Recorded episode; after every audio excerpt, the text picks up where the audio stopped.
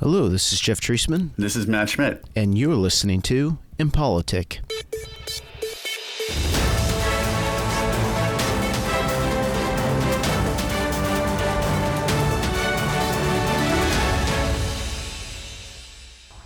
I'm so embarrassed to be a part of this group right now. Get us off national television. What are we doing?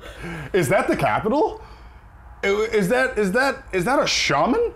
I don't want to believe in some of these nefarious, terrible things. Mm. The information that I've researched has led me there. So when the information that I've researched has not led me to there, and uh, President Trump is not the president, and Joe Biden's our president, then yeah, like I'm going to be a realist and say that this isn't what I thought was going to happen. You know, uh, a lot of people were supposed to get arrested. That didn't happen.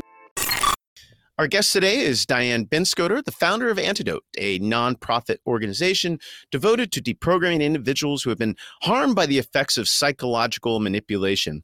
Antidote also provides resources to help individuals leave hate groups, terrorist organizations, religious cults, and even groups that believe in conspiracy theories such as QAnon. Diane is also the author of Shoes of a Servant My Unconditional Devotion to a Lie, a memoir of her own experience as a member of a religious cult, and has even delivered a TED Talk on her life story. Diane, welcome to Impolitic. Thank you very much. Thanks for doing this important work. Let's start with your background and your own personal experience because obviously I I think and, and if you don't mind sharing, but I think it's a very telling and powerful story that you have.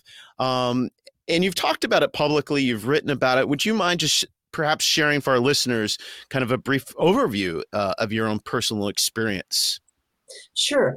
Uh, well, when I was 17 years old, I joined a religious cult uh, that is commonly known as the Moonies. It's the Unification Church. And I was a devoted member for five years. I completely believed that I was a disciple of the second coming of Christ. I, I believed that we would change the world because Christ was on earth and he was here to create a new world order of sorts. And so, after being really dedicated for five years. I finally agreed to have a conversation with someone that my mother asked me to talk to. She was a former member of the church, and I thought maybe I could bring her back into the fold and come back a hero. And but she started making sense, and she started to point out what what happens to someone that is a member of a controlling group and how that works she used Robert Lifton's work, Thought Reform and the Psychology of Totalism, chapter 22, which has become kind of the deprogrammer's Bible, and which defines what is brainwashing. Isn't this just like brainwashing? And as she went through that, I, I it was impossible for me to deny that that was what was going on with me. So I began working in the anti cult field. I worked at a rehab house for people leaving a variety of different cults, a place where they could come and kind of put their life back together, sort of like a rehab house. And then I started going out on these cases. Uh, during that era, people were doing more of an intervention style of deprogramming where the family would basically stand in front of the doors and windows and not let their loved one leave until they talked to this team of, of deprogrammers. And that is no longer done for two reasons ethical and legal. And part of the reason it is clearly illegal is because some things went wrong. In my particular case, a woman we were trying to help went out the bathroom window when we were sleeping, went to the police, and we were arrested for kidnapping. And so I made a plea bargain and pled guilty to kidnapping, which set a precedent. And uh, there really nobody does it that way anymore because of that. And so after that, I started helping people individually. Families would find me, and I would work with that family to help them leave. And eventually, I started to see that there's a parallel between religious cults and so many other types of controlling environments. And so, eventually, after writing my book, which was a deep dive into how this works because you have to really think hard about what happened to you and then I gave the TED Talk, as you mentioned, and which brought more people to me. And I started thinking more about this process. So I did this project where I interviewed people from ter- former members of terrorist groups, former members of gangs, people that had been in domestic violence situations, a whole variety of different types of people to and ask them all the same questions. How what were you like before you got in? What what was so compelling? What was it like in? Why did you leave? What was it like putting your life back together? And I it validated what I believed is that the process from a psychological perspective was the same for everyone. And so I was encouraged to start a nonprofit, which I did. And this nonprofit takes a public health approach to psychological manipulation, meaning we think it should be looked at in the same way you look at tobacco or tuberculosis or any other public health approach and have multiple prongs of work, including helping people directly, but also doing white paper policy kind of stuff and also doing education. Let's actually talk about that then. Uh, what is antidote? And then related to that, why do you believe it's so important, uh, in particular, perhaps today? It's interesting how these last few years have brought so many people to our nonprofit. At first, it was, you know, our, our original plan for helping people was to do continuing education for mental health practitioners and to have a really robust referral service and support groups and such for people that were directly affected, like family members having someone in a cult or something. And um, but then we because this concept of of conspiracy theories and so many people were changing every it's hard to find someone that doesn't know someone that seems irrational and seems to be like in a cult by conspiracy theories these days. And so media there was a lot of media attention that started happening with antidote and then hundreds of people started pouring in sometimes in one day 100 people after like an npr interview or something would would come asking for help saying i don't know what to do my all my father does. A lot of times it's elderly people that are sitting in front of the computer, falling down these rabbit holes. And that's all they talk about now. That's it's like it's changed their identity. And it's very scary for their loved ones. So we had to think about how can we scale this? We this mole whacking won't work here.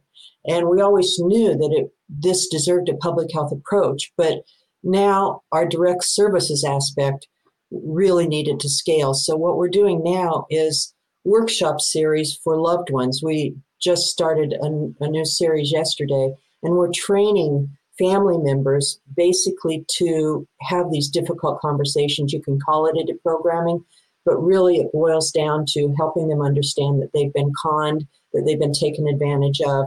And so, first, they need to understand what is psychological manipulation? How does that have such a huge effect on someone? So, we give them that information and help them create a plan that would be effective for them in their particular situation. But so that's the direct services aspect. But if this, because we think that it's part of the human condition to be vulnerable to being taken advantage of in this way, people need to be to understand they need to be resilient to this so that they can protect themselves against these kind of con artists manipulative tactics that are being put out. Is to weaponize people or to get their money. They, they people who use these tactics want one of three things power money or influence. And so if that's what people want they want to have control over the decision making processes of people so that they can weaponize them or get them to behave in a certain way or to get them to even free labor, as in cults, like what I did. I spent five years fundraising and sending all that money off to headquarters. I was essentially a slave, and but not by chains, but in my mind, I was a slave.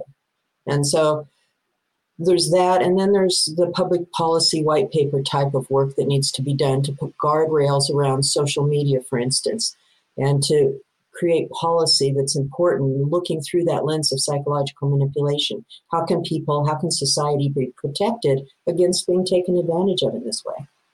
For me, a struggle in my work is conspiracy theories um, and QAnon. And for some reason, that really hits at my core because it, it I find it so disturbing um, to kind of try to put myself in the mindset of these individuals. And I wonder, and you probably tell me better, I wonder for me personally if it's because I'm an academic, I'm a scholar, I can, you know, update my hypotheses, I can, you know, update my worldview with, you know, contradictory facts and say, okay, this is actually, you know, what is the uh, right or wrong or truth and evidence and it's knowing that people who are have gone down these conspiracy rabbit holes are unable to do that in many respects. So it's kind of been a, a struggle for me uh, in my professional work. Yeah i understand. It's um, think of it this way. There's a continuum of how effective the tactics are how much of the the controlling elements are in an environment. And when you think of environment it's not just a physical environment, but it's a milieu. It's the way you perceive the world. It's it's how who your community is. It's how you who your social community is. That milieu.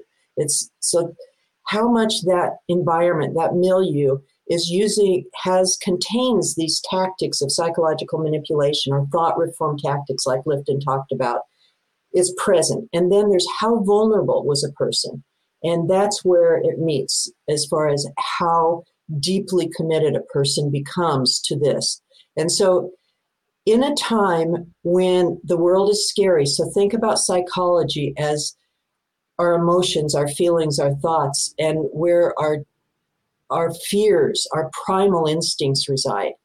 And so in a time when life is confusing, the world is confusing, the internet has made it so hard to understand who to trust. Because there used to just be three TV stations and they all kind of got their same news from the AP and everybody kind of had the same news. But now it's so varied and it's it's the wild wild west as far as who to trust information wise so that causes psychological pain people don't feel safe in their world. They don't know who to trust. And then add a pandemic on there, great fear. Add a, a lot of other issues going on, like global warming. And are these vaccines safe? And and what's going on globally. And so people have a lot of fear and they the world the the way that especially I'm finding a lot of older people are affected by conspiracy theories and it's because of this world changes. They it isn't the world that their parents taught them, the values that their parents taught them, the community, their family being close and staying living close by and having lots of communication. It's changed. And so they are looking for easy answers to explain what went wrong. And so they go on Facebook or wherever they go, somebody that they trust says something about who to blame. And having someone to blame, having a black and white world, us versus them, here's the problem, here's the enemy, you're handed an enemy. You're handed self righteousness. You're handed a community. And suddenly you feel safer. You feel like, okay, this is my new milieu. This is my new community. This is how I see the world. Now I understand who the enemy is. And now instead of feeling scared and like you don't know what's going on, now you feel like I know exactly what's going on it's those damn Democrats or whatever. And so now it's it feels good to know who to blame. It feels good to feel self-righteous and to feel like you have easy answers. And if you leave that milieu, then you go back to being frightened. So you dig in deeper and deeper and deeper. And as people confront you with facts and things, that's easily just falls off because inside your milieu, inside your environment, there's plenty of places where you can go to find validation for your belief system. And so, depending on how much you need that to be true to feel better in your life, and depending on how deeply you are embedded in this these conspiracy theories in this new group of friends you have, it will be how much you're willing to do something like go to the Capitol and march on the Capitol thinking that the election has been stolen, or to, like this young man who just shot all these people, to write 14 on the barrel of their gun and start shooting black people. You know, it's it it evolves into uh, this is worth dying for. This is worth killing for because this is the most important thing ever. So that's how it works. That no, that's interesting. It's very consistent with, um, you know, I, I study terrorism and causes of terrorism, and recently over the years, I've gotten deep in the. Um, I'm not a psychologist, uh, but I've really gotten deep in terms of uh, the study and theories of causes of conspiracy theories and what causes beliefs. And um, I've actually, you know, one of the things I work on is changes in tradition, changes in society can be an enormous catalyst for someone to embrace extremism, somebody to embrace terrorism uh, as well. Uh, so what you're saying is very consistent with what we understand, at least in the world of, of terrorism literature. Uh, that's pretty interesting. I, I would be, because this is totally new for me and outside my field of expertise, I would be really interested to kind of, if you can, more of a detailed explanation or description of how do you actually work with somebody? If somebody, a family member or an individual were to come to Antidote, how does that what does that look like in detail? Um, that process um, you know those nuanced details of how do you actually shift somebody's worldview? Well the most important thing is you have to meet them at where they are kind of and you have to understand what's underneath it why was this so compelling to them? Why do they need this to be true? What was going on in their life that made this so so interesting? Because if you can't get there and help them understand that they've been lied to there, then you're just arguing about things that they can easily just push away. So, what ultimately works is helping them understand that they've been taken advantage of and that what psychological manipulation is and how it works, how how they their identity and their autonomy has been stolen from them and replaced with something that feels really good, but it, it's it's the trade-off was was their autonomy. And so to do that, they have to trust you because that's a really deep and sacred place. That's this conversation about their identity and who they really are and their, the core of who they are. And so the first step is to create safety and get them to agree to have this very difficult conversation about is there a possibility that you have been taken advantage of? And so family members are often a good place to start, and that's always who comes to us because it's not the person who is deeply embedded in a conspiracy theory or in terrorism or in a cult that comes and says, deprogram me. Of course not. That maybe if someone's questioning it and they're already, they've got one foot out the door and they're really scared, maybe they'll come asking for help. But that's rare. Usually you have to have an agreement with them to talk with you about this and and they have to know that you're going to be diving deep into the possibility that they've been lied to and they will come thinking i mean i agreed to talk to the person who talked to me because i thought oh, there's no way that's true and so sure i'll talk to you about it but the person who talked to me was kind and patient and really sincere about wanting to explore that possibility with me and i could see that it wasn't an argument, it wasn't a debate. It was really an authentic concern about my well being. And so that's the only thing that works is somebody who really understands psychological manipulation, helping them understand that that's what's happened to them. It's the only way out that I know. Debating certainly won't do it. I and I understand, you know, working with um, uh, psychologists uh, that work with the conspiracy theories and you know there's you know some discussion about whether debating and, and counter evidence works but most say no um, that's it's not a very effective tool uh, it's more uh, approaches that are based on compassion, based on empathy. Uh, and to that point, in talking about misinformation and disinformation today as being problematic, uh, the University of Oxford uh, and UK's uh, Ministry of Health actually created a simulation to help people understand that you know misinformation disinformation is a concern of both you know the left and the right or any sort of political spectrum uh, or ideology. This is a concern to everybody. And they created this amazing simulation. I've shared it with my students and that you assume this social media avatar and your goal in this simulation is to intentionally spread disinformation and misinformation and how that's actually done. How do you actually manipulate people? And you actually rack up points and scores, but there's no um, debate about you know what's true, what's not true. It's an understanding of how this is spread on, in this case, social media. And it was a recognition that no, de- counterfactual, you know, debate is not going to be effective. Um, and um, and I thought it was brilliant because it doesn't matter where you lie on the political spectrum. It's a shared concern that we all have, which I think is great in terms of arriving or starting with that that empathy and that compassion for one another, which I think we we all need these days. Yeah, it's um, another thing that you mentioned there that I find intriguing and important is that psychological manipulation is self perpetuating. And what I mean by that is that once you have this like euphoric kind of almost like a rebirth experience and you've found the truth, now you understand what's going on in the world.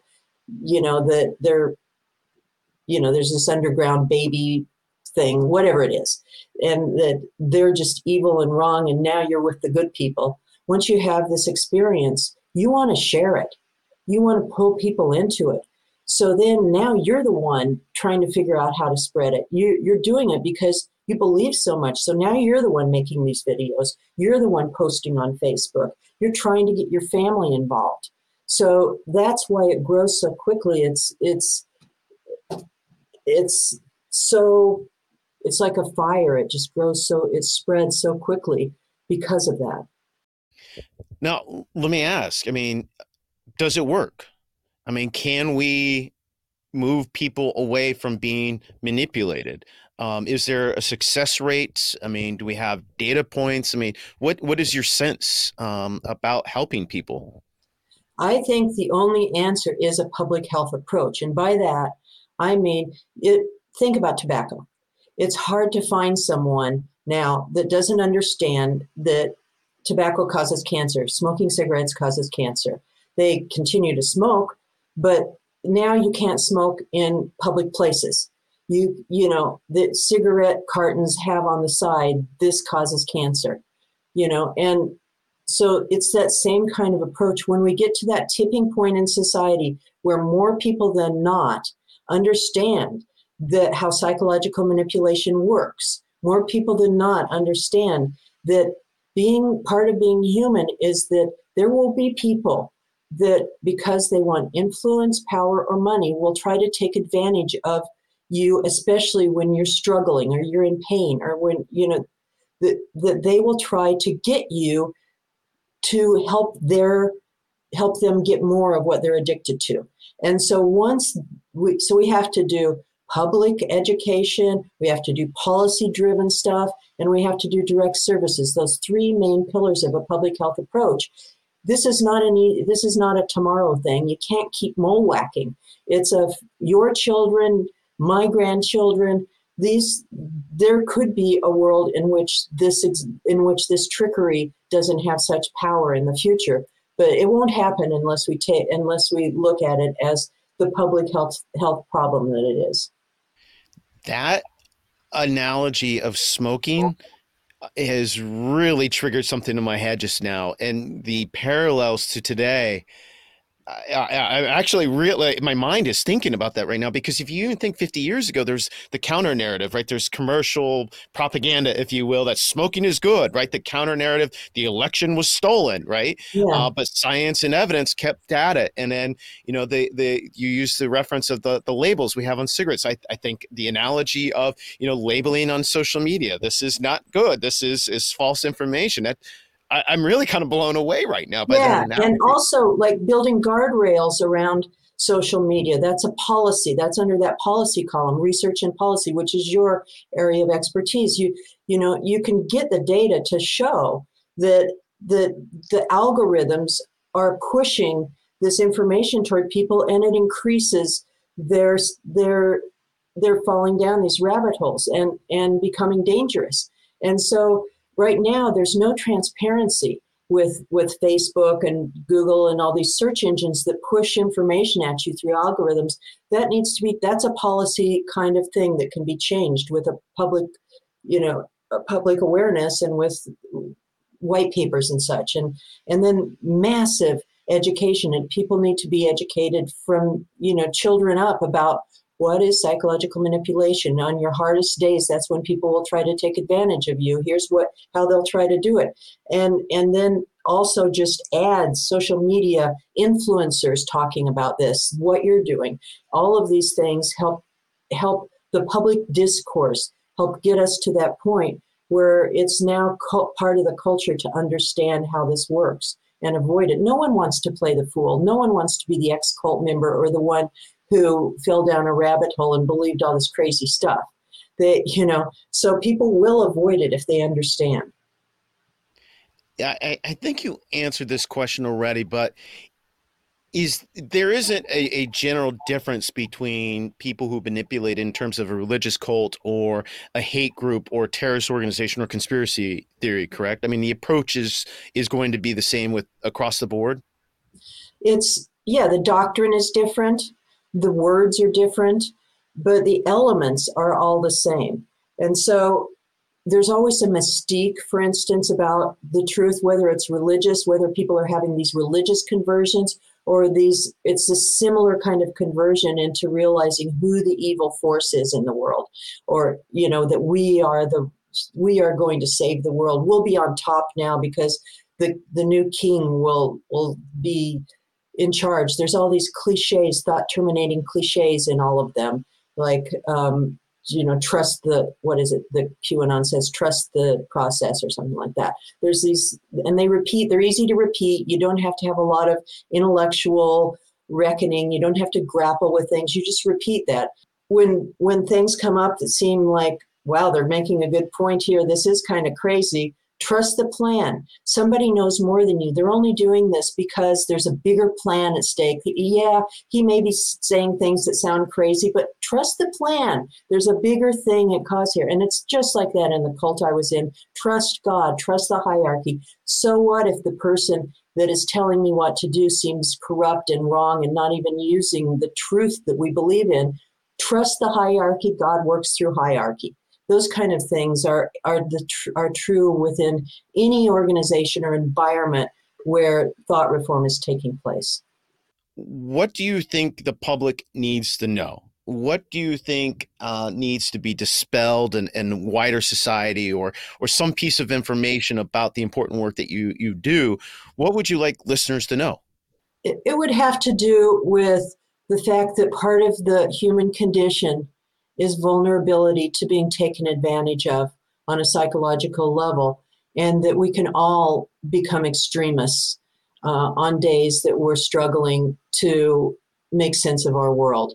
And it, it can feel really good to feel like you found the truth, and that it's so important to understand what someone's agenda is. Are they going to be gaining power, influence, or money by you getting ex- falling into extremism or becoming radicalized? Are you becoming really dedicated to this thing where you would give your life to? Have you examined whether or not these tactics are in place?